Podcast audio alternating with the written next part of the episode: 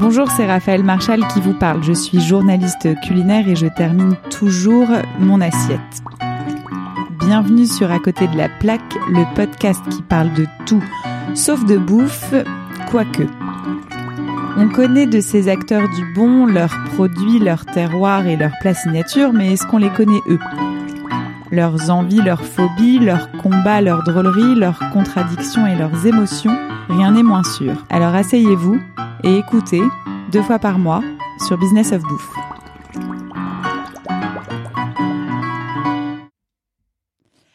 Bonjour Yves et merci d'avoir accepté mon invitation à ce podcast un petit peu mystère parce que tu sais pas trop à quelle sauce tu vas être mangé aujourd'hui. Eh bien, merci déjà de, de me recevoir et comme j'aime manger et j'aime être mangé, ça me pose pas de problème. Eh ben, figure-toi qu'on va pas parler beaucoup de bouffe aujourd'hui, un petit peu quand même. Est-ce que tu peux me dire, Yves, selon toi, quelle est la plus belle qualité du monde? La plus belle qualité du monde, c'est la vie. Les gens qui aiment la vie? La, non, la vie en général. La vie, je trouve que elle, elle est trop belle. Elle est trop belle pour pas être aimée. Donc, euh, la chance de pouvoir vivre vivre sa vie, c'est- c'est assez exceptionnel. Donc, je trouve que c'est la plus belle chose du monde. Il faut bien le, faut le dire parce que souvent on oublie que c'est que la vie est belle quand même, qu'il faut se la rendre belle certes, mais qu'elle est belle. Et toi, tu l'as, t'en as toujours eu conscience? Ah, j'en ai toujours conscience, non, parce qu'il y a des- bien des moments donnés, je, je la trouve dure, je la trouve sale, je la trouve méchante, mais je suis conscient quand même que quand, quand j'ai une faculté assez assez incroyable, c'est que j'occulte très facilement tout ce qui est tout ce qui est dur, tout ce qui est difficile, les mauvais souvenirs, je les oublie, donc je ne garde que les bons souvenirs. Donc c'est pour ça que je dois trouver la vie très très belle à cause de ça. Ouais, ça c'est une belle qualité. Ça. Ouais, ouais, c'est une facilité parce que je sais toujours positiver parce que je pense que voilà dans la vie de quel que soit le quel que soit le personnage, que ce soit la personne, il y a toujours des moments euh, difficiles. C'est pas toujours marrant, surtout quand on prend des des engagements, quand on prend des risques, quand on a un peu de fierté, quand on a des convictions. On prend des coups de bâton, on prend des déceptions. Mais bon, ça fait partie, voilà, ça fait partie de de de de de, sa vie. Donc il faut savoir avancer quand même. Et je je suis pas rancunier, donc j'oublie très facilement, même j'oublie facilement, normalement, tous ces moments un peu difficiles. Est-ce que tu peux me dire de quoi t'as peur? De quoi j'ai peur? Oh là là, ça c'est la question terrible. Euh, de quoi j'ai peur C'est peur, peur. Alors euh, en ce moment, on va dire parce que euh, ah, c'est le vieillissement. J'ai peur du vieillissement parce que j'ai j'ai peur de pas assez euh, de pas assez euh, profiter des gens que j'aime. Mm. Voilà, c'est-à-dire que j'ai peur voilà de quand mon papa et ma maman partent, ils ont tous les deux 88 ans et ils sont ma fondation, ils sont mes racines, donc je suis conscient, voilà, que la mort fait partie de, le- de, de la vie et j'ai pas peur de la mort, mais j'ai peur de passer en profiter, de passer profiter de, ces moments que je peux partager avec les gens que j'aime. On manque de temps tout le temps. hein. On manque de temps tout le temps, oui et non, parce qu'on dit tout ça, parce que voilà, on fait beaucoup de choses, mais aussi on a la chance de, j'ai la chance de pouvoir faire plein de choses, de pouvoir vivre plein d'expériences, de rencontrer plein de gens.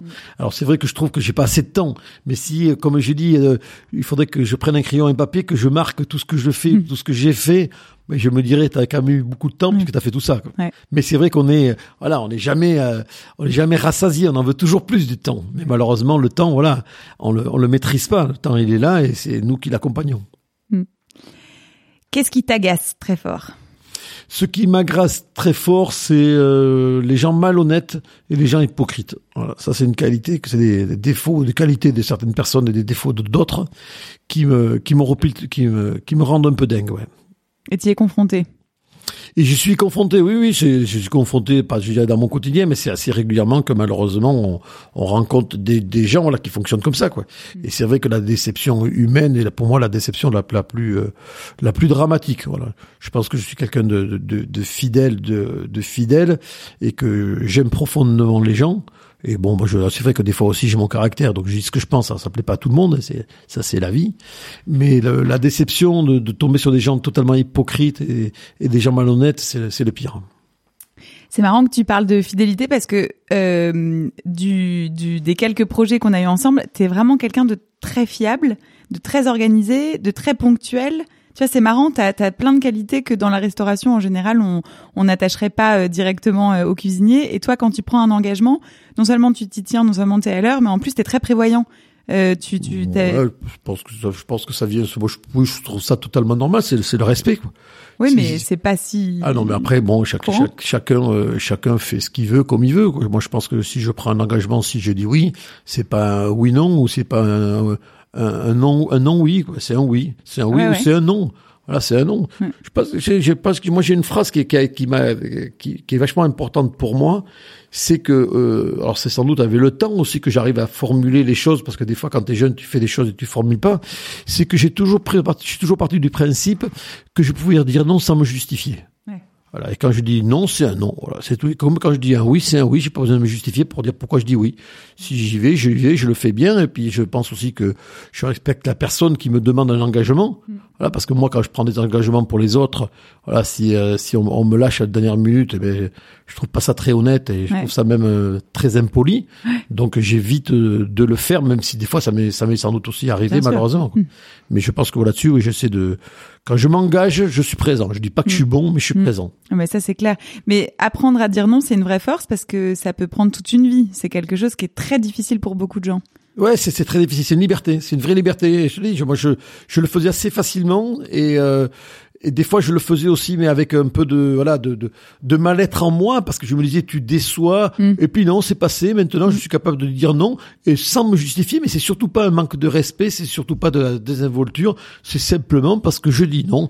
Et je crois que Mm. dans la vie, c'est beaucoup plus difficile de dire non que de dire oui. Alors, je préfère dire non quand c'est profond et que je suis sûr de moi, plutôt que de faire croire des choses alors que je le ferai pas. Mais c'est vrai qu'il y a des, certaines, je leur dis, ils comprennent pas. Ils se disent, euh, soit il a la grosse tête, soit il se prend pour qui. Je fais non, j'ai le droit de dire non comme tout le monde. Bien sûr. Tout simplement. Si tu devais te débarrasser d'un trait de caractère, ce serait lequel? Un trait. euh, ah, quand je me mets en colère. Quand je me mets en colère. Quand je me mets en colère, je suis sanguin. J'ai été élevé aussi, dans, voilà, dans, un- dans un monde de de- d'hommes de, de, de conviction et de campagne. Et c'est souvent des gens qui ont la voix assez haute et qui, qui, qui imposent, qui montent le ton très facilement. Mm. J'ai joué au rugby. Mm. J'ai joué numéro 9, donc j'étais quand même l'aboyeur numéro 1. J'étais capitaine de l'équipe. Il fallait secouer tout le monde pour que ça avance. Et des fois, je me mettais en colère et ça m'arrive de temps en temps encore de me mettre en colère. Et systématiquement, euh, même si en plus avec, euh, je dirais à 99%, avait raison, mais avec excès. Et cet excès euh, me fait beaucoup plus de mal à moi qu'à la personne qui l'a reçu. Et tu peux pas lutter contre? Oui, on lutte toujours, quoi. on lutte toujours, mais on Mm. le dit, euh, chasse naturelle et revient au galop. Voilà, ça, Mm. fait partie, ça fait partie de mon caractère, même si j'ai pas mal bossé, je suis allé voir des gens pour m'accompagner là-dessus. Mhm. J'ai fait beaucoup d'efforts, mais malheureusement, ça arrive encore, voilà, que, que, que voilà, que, que ce trait de caractère réapparaît, Mm. réapparaît malheureusement. Qu'est-ce qui te fait pleurer? L'amour et l'amitié. Voilà. L'amitié, l'amitié, bon, au, au grand, au, sens large de- du mot amitié, parce que je suis très très attaché à, à mes amis. Voilà, J'ai les mêmes amis depuis 50, euh, 52 ans. J'ai des amis d'enfance qu'on s'est connus, on avait 6-7 ans et on est restés plus qu'intimes les uns avec les autres et on Mm. est une bonne dizaine. On se revoit au moins 3-4 fois par an et malgré qu'on soit partis tous dans des horizons différentes. Et j'ai une amitié aussi avec tous mes amis que je rencontrais par, par, dans ma vie.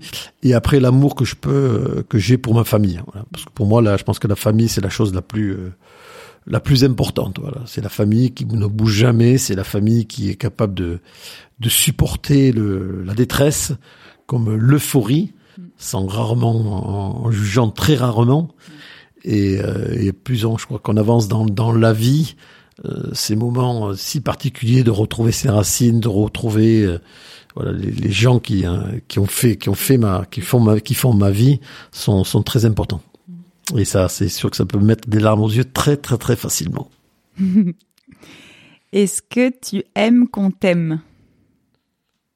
Oui, oui, j'aime quand même. Oui, j'aime quand même parce qu'on est quand même ce côté, euh, voilà, un peu. Il y a- a une ego des fois un peu surdimensionné, voire des fois un peu euh, pas mégalo, mais pas très loin. Quoi, c'est ce qui nous est arrivé en tant que cuisinier. C'est vrai que c'est c'est cette reconnaissance sociale que nous avons eue, cette reconnaissance moi que j'ai eue médiatique aussi est très importante. On peut pas dire qu'on n'aime pas qu'on qu'on qu'on nous aime parce que quand on a fait aussi assez simplement un très gros service, qu'on a fait 12 heures dans une cuisine et et que quand on monte en salle et qu'on est crevé, fatigué, qu'il y a eu du stress, de la pression, il y a eu tout ce qu'il fallait qu'il fallait en cuisine pour euh, faire que la journée avait été avait été lourde à supporter, quand on a ce regard euh, voilà d'amour que les clients peuvent nous nous nous transmettre, ce, cette voilà ce, ce, regard de avec beaucoup de sincérité, beaucoup de plaisir qui, qui nous qui nous donne voilà, ça, ça, ça nous donne une puissance et une envie de recommencer le lendemain qui est, qui est assez incroyable. C'est le côté euh, assez paradoxal de ce métier où on, on donne tout et euh, on est tellement, euh, on, on reçoit tellement qu'on a encore envie, envie de donner encore plus le lendemain. Donc l'amour que les gens peuvent nous me transmettre est, vachement important. Je pense que il y a une génération de cuisiniers, faut pas l'oublier, une génération de cuisiniers de, de Bernard Loiseau. Je me rappelle de Bernard qui disait que lui il voulait pas aller en salle il voulait pas aller en salle parce qu'il avait voilà un côté peut-être pudique ou il voulait pas être démonstratif en salle. Alors que moi personnellement, c'est indispensable d'aller voir les gens, de les regarder, de, de les toucher, de les sentir. C'est quelque chose qui me, qui me donne ma, ma, force de ma force et mon envie de travailler. Alors, ça me donne envie de faire une parenthèse que tu dis parce que hum, ça me rappelle une discussion qu'on a eue sur euh, justement le fait que les chefs, vous avez reçu beaucoup d'amour d'un coup et beaucoup de médiatisation pour euh, pour certains, et qu'en fait, ça a rendu de vous des gens un peu euh, imperméables à la critique, et que toi, justement, tu as toujours aimé la critique, même négative, parce qu'elle t'a fait avancer dans ton métier, et tu dis même que tu es là grâce à ça.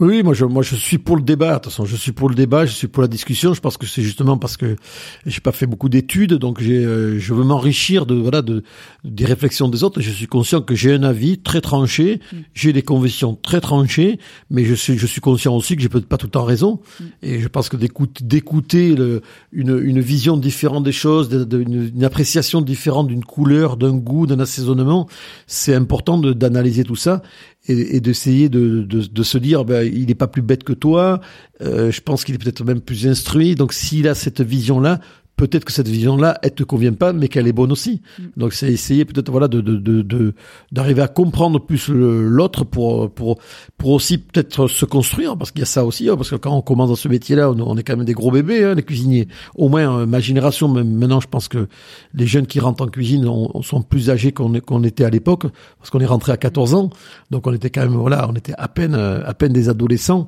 Donc on s'est construit. Je pense que la, la construction d'un être, c'est justement aller au contact des autres, d'écouter les autres, de regarder les autres. Là, c'est pas obligatoirement s'identifier bêtement. Là, c'est plus voilà se, se, se, nourrir quoi, se, se nourrir, s'assaisonner individuellement de, de, de, de, de, de la réflexion. Et c'est vrai que l'engagement après que j'ai pu avoir euh, dans mon métier avec voilà, je pense que j'ai aussi eu beaucoup de caractère. 90, quand on crée la bistronomie à plusieurs, bon, il fallait même si tout le monde nous dit faut pas le faire, on, on, nous, on nous met un peu des barrières, on nous met un peu des, des bâtons dans les roues. On, on le fait parce qu'on est suivi par certains journalistes, la jeunesse qui était qui avait un peu le même âge que nous. On s'est disputé avec eux, on s'est engueulé avec eux, on a échangé, on a partagé, on a goûté, on a discuté. Mmh. Et c'est grâce à ça qu'on a réussi à se construire les uns avec les autres.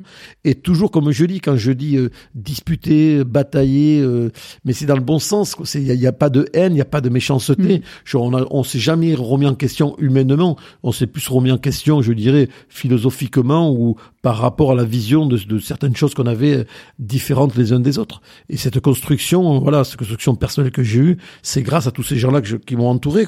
C'est grâce euh, à des, même des cuisiniers comme Christian Constant, voilà, qui était un, un, gars super euh, ouvert, ouvert d'esprit. Je vois un gamin comme Jean-François Piège, qu'on a, moi j'ai eu comme stagiaire, voilà, qui était, bon, quand je dis ça, il avait 17 ans, il était arrivé, mais c'était avec quelqu'un, on pouvait discuter, toujours discuter, on sentait qu'il avait la profondeur, qu'il avait la vision. On, voilà, on bataillait. Sébastien Demorand, bien sûr, qui a été pour moi un, un des journalistes de, de, de, de, ma génération qui m'a le plus apporté intellectuellement parlant, parce qu'il était capable de dire Yves, c'est bien ce que tu fais, mais je pense que tu aurais pu faire mieux. Quoi. Mm. Voilà. Je pense que la construction, elle, vient de ça, de ce partage, de la rencontre, de la rencontre, et surtout d'écouter aussi des gens qui sont des professionnels de leur métier et qui ont une, critique, je le redis, qui est pas humaine, voilà, qui qui est par rapport à, à, une assiette, par rapport à un assaisonnement, et surtout qui après ils sont capables de nous l'expliquer simplement. Mmh. Oui, la difficulté c'est de pas le prendre euh, pour toi, mais euh, pour ton travail. Oui, la difficulté c'est de pas le prendre là. Faut pas, de, mmh. à un moment donné, faut mmh. pas avoir d'ego, quoi. Faut pas avoir d'ego, faut pas bah avoir ouais. d'ego, et surtout pas se sentir qu'on est, les, pas croire qu'on est les, les, seuls au monde et qu'on est les plus grands du monde et qu'on est la, le centre de la terre. Quoi. Voilà, comme je le dis, sans, sans être péjoratif, c'est que on, on, ne fait qu'à manger, hein, on sauve pas des vies. Voilà, je, moi j'ai eu un problème de cœur en 2015. Je peux vous assurer que le Toubi qui m'a qui m'a opéré euh, sauve 10 vies par, par jour. Il est sans doute beaucoup plus important dans la société que quand de bord qui fait que de la cuisine. Hein. Oui, mais tu fais du bien aux gens et c'est important aussi, surtout en ce moment. Oui, oui, complètement. Non, non, mais je, je renis pas ça parce que Mm. je pense que c'est hyper bien sûr, important. oui, c'est hyper, voilà, hyper important dans la société. Et on se rend compte le malheur que, Mm. le malheur qu'il y a aujourd'hui, ce mal-être qu'on ressent Mm. quand il y a eu les sondages de faits. Et c'est la première chose que tout le monde dit, c'est re- retrouver le, le- le lieu où on pouvait Oui. échanger, boire, manger, voilà, partager, quoi. Ouais, c'est c'est C'est extrêmement vital. important. Ouais, c'est vital, c'est vital. Est-ce que t'es romantique? Oui, je suis très romantique. C'est vrai? Je suis très très romantique. Je Ouais. pensais Je- pas du tout que ouais, tu ouais, non, non, non, non, je suis très romantique. Ouais, je suis très romantique. Alors, il n'y a pas de cliché, mais euh, oui, je suis très romantique. Je trouve beau. J'adore l'amour. Je, suis- je suis amoureux permanent. Je suis amoureux, amoureux de, de mon épouse, amoureux de mes enfants. Et c'est, je trouve que c'est un romantisme. euh, j'aime le romantisme doux, j'aime le romantisme euh, léger. Euh, j'aime que ça me, que ça me, que ça me prenne dans, dans mes chairs, que ça me prenne dans mes chairs, que ça me mette beaucoup d'émotions. Hmm. Euh, Est-ce que t'es religieux? Alors je suis je suis catholique. J'ai j'ai fait euh, toute mon instruction catholique. J'ai été euh, enfant de cœur, jeune témoin de témoin aîné. Papa été assez religieux mais pas trop pratiquant. Moi j'ai pas mal pratiqué jusqu'à l'âge de ben, jusqu'à l'âge de 14 ans. Et après quand j'ai commencé mon métier, donc je n'ai plus pratiqué. Je suis croyant mais pas pratiquant. Est-ce que tu peux me raconter ton meilleur échec?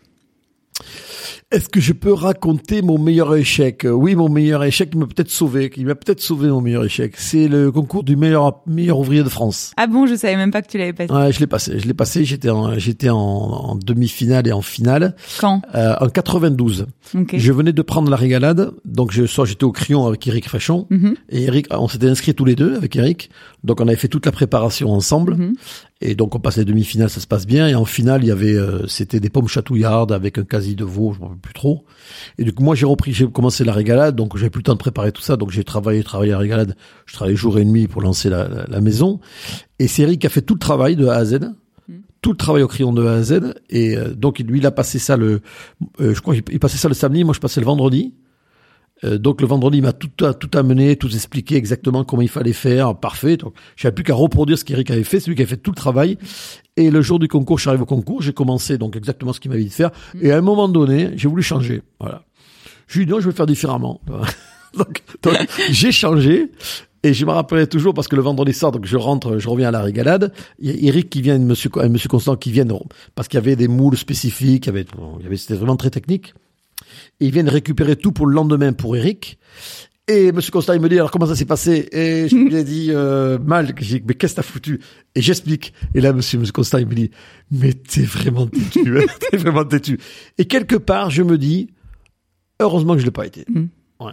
Parce que je, si je l'avais été, comme Eric l'a, Eric l'a été, j'aurais peut-être pas continué de la bistronomie, je serais peut-être reparti parce qu'il y aurait eu des propositions. Ce qui s'est passé avec Eric Fréchon, quand il a monté la, il a monté la verrière dans le 20e, il a fait un carton comme la régalade, ça avait été magique dans les années 90. là. Et du coup, on lui a reproposé le Bristol parce qu'il avait le meilleur de France. Ouais. voilà. Et donc, il est reparti dans le système. Mm. Voilà. Et euh, je me dis que c'est peut-être le plus bel échec que j'ai pu avoir parce qu'au moins ça a vraiment coupé complètement mon cordon ombilical avec la haute gastronomie. Ah bah, si t'avais eu le mof, il y aurait pas eu d'avant-comptoir. Il n'y aurait pas eu d'avant-comptoir. Je J'aurais eu mal à mon apéro. Ouais, je pense qu'il aurait. Je sais, honnêtement, je ne sais pas ce que j'aurais fait parce que j'aurais eu des sollicitations pour les grosses maisons. Et là, une fois de plus, malheureusement, il y aurait, il y aurait eu l'ego du cuisinier qui aurait été flatté. Voilà, ce côté, euh, très, ce côté, cette réussite en- entre guillemets qui est qui est si importante dans notre métier pour pour le cuisinier de meilleur ouvrier de France. Et peut-être que j'aurais craqué, peut-être que je serais reparti dans le système. Mais là, au moins, je pouvais pas y aller. Ah, c'est clair. Qu'est-ce que t'appelles l'époque chatouillarde? Chatouillarde, c'était les pommes chatouillardes. Mais ça, c'est quoi? C'est alors c'est une- ce que je dis chatouillarde parce qu'au meilleur au meilleur ouvrier de France, il y avait la pomme chatouillarde. C'était une pomme de terre qu'on on tournait en forme de allez pour, pour faire très simple, en forme de queue de cochon Ok. et après qu'on qu'on faisait en- comme une pomme soufflée. Ah, Ça fait que tu avais comme un, un gros ressort soufflé. C'est très technique. d'accord. Alors moi, je croyais que t'avais dit l'époque chatouillarde. Non non, les pommes Et que tu voulais dire à l'époque, on se chatouillait Non, sur non. des trucs compliqués. non, non, non, les pommes chatouillardes. Ce qui me faisait rire. Ouais. Ok. Est-ce que tu peux me dire euh, quelque chose qu'on ignore de toi? Un petit secret. Quelque chose qu'on ignore de moi, un petit secret. Euh... Oh là là là là. Alors là, c'est une colle, ça. Euh... Non, j'allais dire que je suis très sportif, mais bon, ça c'est quand même plus Ah bon moins. Ouais, je suis très sportif. Ouais, Je joue au rugby jusqu'à 38 ans. Mhm. Malgré que mon métier, j'ai joué au rugby. J'ai fait 8 marathons. Ah bon? Ouais, j'ai fait 8 marathons. Et euh, je fais encore aujourd'hui pratiquement euh, 10 heures de vélo par semaine.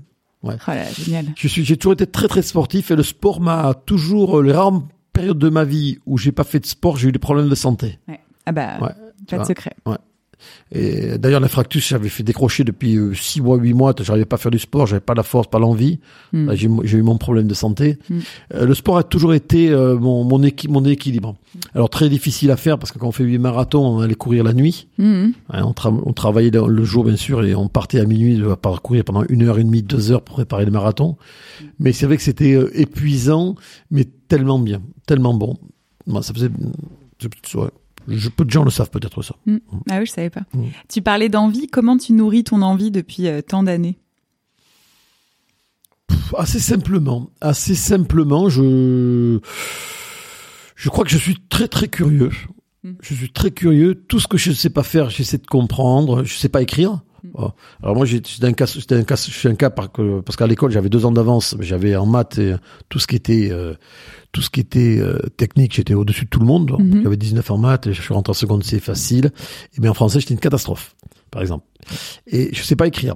Je sais pas. Et ça, ça me, ça me perturbe de tout temps. Donc j'écris de plus en plus. Donc là, j'ai du temps, donc je me mets à écrire. Je me suis mis à écrire des nouvelles. J'ai écrit une nouvelle qui a été éditée sur l'humanité il y a quelques années. C'est vrai Ouais, ouais. C'est dingue. Ouais. Et en ce moment, t'écris quoi? Alors là, j'écris pour le, tu vas rigoler, pour le petit Robert.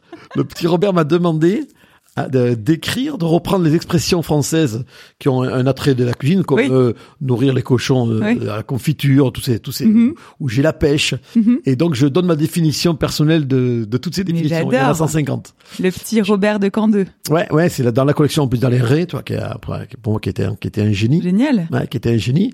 Après, tu, je, ouais, je- alors le, le dessin, j'y arrive pas, j'y arrive pas. Pense que l'envie, je garde avec ça. Et puis, je, et puis j'ai une, j'ai un truc incroyable, c'est la cuisine. J'adore, j'adore cuisiner. Oui, parce que t'es le l'un des seuls qui, Ouais, euh, restaurant fermé, continue à cuisiner Ouais. deux heures par jour Ouais, minimum. Euh, je suis au minimum à deux heures par jour dans la cuisine. pour la famille. Pour la famille. Mais j'adore cuisiner, j'adore cuisiner, j'adore cuisiner. Là, je suis venu trois jours à Paris, donc hier soir avant de partir, j'ai fait une langue, une langue de veau po- pois chiche carotte, que ça prête. J'ai fait un, un poulet vapeur curry, euh, cé- céleri épinard, persil plat. J'ai fait un potage euh, poireau lentilles curry. Et il manque la quatrième. Ah oui, j'ai fait une rémoulade de, de céleri avec euh, langue de langue de porc. J'adore cuisiner. Et, et, et, et je me, et je me rends compte que je pense que je, je suis incapable de passer une journée sans cuisiner. C'est un truc de fou. Euh, ça n'est euh, même pour la famille parce qu'ils se disent mais t'es quand même très souvent en cuisine. Et je pars en vacances. Alors, je vous parler de mes copains d'enfance. On est on est une bonne quinzaine. On part en vacances ensemble. Euh, je cuisine pour tout le monde. Et des, même eux ils me disent Yves laisse tomber, on va se débrouiller.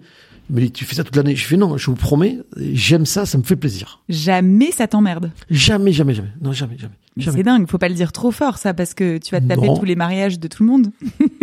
Après, je, je n'aime plus faire de la quantité. Alors c'est peut-être, Oui. voilà, tu vois, je vieillis. Hmm. Honnêtement, mon métier, je l'adore, mais je suis en souffrance sur la quantité. Ouais, je vois. Je suis vraiment en souffrance sur la quantité. C'est quelque chose qui, toi, qui, me- qui, qui me pèse maintenant. Mm. J'aime faire pour 10 personnes, 12 personnes, j'adore ça. Bon. Au-dessus, Hmm. au-dessus, quand il faut monter, ouais, mais les services de restaurant, quand on fait 50, 60, Ouais, ouais. 70, toi, je, je, je le fais par euh, obligation. Alors, j'aime ça, mais je sais que je me fais souffrance. Tandis qu'à la maison, c'est vraiment mon élément. C'est vraiment mon élément. Ouais. C'est vraiment mon élément. Écoute, t'as bien choisi ta voix. Oui, oui, oui, ce que je dis. Oui, oui. Et en plus, je pourrais, je pourrais en être écœuré. Non, non, je suis pas écœuré du tout. Et puis, on a, j'ai la chance d'avoir, d'être en France. Quoi. On, a, on a une telle diversité de produits et de saisons. Quoi. Ouais. Et alors là, je me rends compte encore plus des saisons euh, depuis le confinement, hein, parce qu'étant donné que je vais qu'au marché Mm. Et que j'ai que des paysans, donc euh, Mm. c'est vrai que je suis obligé de, de suivre les saisons, parce que des fois, quand on est à Paris, quand on prend le téléphone, qu'on appelle un fournisseur, on arrive toujours à glisser un produit qui est limite de la saison. Mm. Parce que c'est vrai qu'on peut quand même trouver tout, euh, Mhm. tout en permanence, tandis que là, je suis vraiment euh, complètement bloqué sur les sur les saisons, et je trouve ça génial parce que euh, ça me permet de, de, de, de diversifier ma cuisine, de, de faire plein d'essais, de, de m'amuser. Ouais. Alors, on a dévié sur la cuisine et on va pas s'arrêter là. Ça m'amène à ma dernière question. Est-ce que tu peux me raconter avec beaucoup de détails ton gueuleton idéal? Alors, avec beaucoup de détails, mon gueuleton idéal. Mon gueuleton idéal. Alors, ça serait déjà, déjà, faut prendre, passer aux personnes qui font le gueuleton avec moi. Parce que Voilà. quand même, ça, c'est pas, c'est la base. Alors, je, je ressusciterai deux personnes. Ok. Euh, je ressusciterai, vous allez rigoler, Coluche. Voilà. J'ai toujours été fasciné par Coluche. voilà. Et Daniel Balavoine. Les deux. Merveilleux. Voilà, les deux parce que j'ai lu, pas mal de trucs sur eux et c'est deux personnes qui étaient euh, bon déjà de, de, de réussite professionnelle mais surtout de- d'engagement, d'engagement humain et social. Et les deux, j'aurais aimé les rencontrer. J'ai rencontré beaucoup d'autres personnes, mais ces deux-là, j'aurais bien aimé les rencontrer. Je mettrai les deux et après je mettrai euh, Thierry Breton. Mon acolyte euh, qui est avec moi depuis l'âge de 14 ans, qu'on a, on a pas mal euh, passé de temps ensemble en cuisine, au Ritz, euh, à la Tour d'Argent, au Crillon, au Relais Louis XIII. On a fait quatre maisons ensemble avec Thierry et on est resté intimement liés. Et Thierry qui est un brut, brut de décoffrage, mais joli gastronome et belle personne. Ouais. Et après, je mettrai avec moi, euh, bon, bien sûr, euh, mon papa qui est encore en vie. Ça me fait rigoler de le mettre, de le mélanger à cette sauce-là. Et il va manquer un peu de féminin quand même. Il va manquer un peu de féminin. euh, je mettrai qui euh, Anne Gavalda. Ça me ferait marrer aussi. Mhm. Anne Gavalda et et pour terminer, une dernière personne. Euh, bon, je la garde pour la fin. L'invité surprise. On vous tient au courant, l'invité Ouais. surprise. Alors, euh, gueuleton idéal, on va le faire en hiver parce qu'on va le faire à la saison. Ouais, super. Bon, je prendrai une brouillade aux truffes. Je pense qu'il y a Mhm. de- a rien de plus beau avec la truffe que l'œuf. Mhm. J'en ai encore fait une dimanche là pour euh, pour un pour un ami. Une brouillade aux truffes. euh, je trouve que c'est un, un produit d'exception si on respecte bien la cuisson, si on la fait bien. Et ça, je vais le dire pour tous les cuisiniers, les jeunes cuisiniers, parce que les anciens le savent. Un œuf, ça se cuit tout doucement, tout doucement. Mhm. Ça, faut pas qu'il de, faut pas que la chaleur euh, euh, agresse l'œuf. Voilà, comme quand on fait une omelette, faut qu'elle reste blanche. Plus on la colore, plus elle est amère. Mm. Et si on prend l'œuf entier, on va le mettre entier dans la dans le récipient. L'idéal c'est le cuire au bain-marie, mais j'avais pas de bain-marie dimanche, je pouvais pas parce que c'était dans un endroit, c'était un peu du camping, je l'ai fait sans bain-marie, juste dans une casserole, les œufs entiers, le sel, le poivre, et on les démarre avec une spatule en bois. Mhm. Et surtout, on les casse pas. Et on va faire comme on fait pour une crème anglaise, c'est-à-dire le fameux 8. On va vanner tout doucement, tout doucement. Voilà, on prend notre temps. C'est assez long. Là, je l'ai fait la dimanche pour 25 personnes.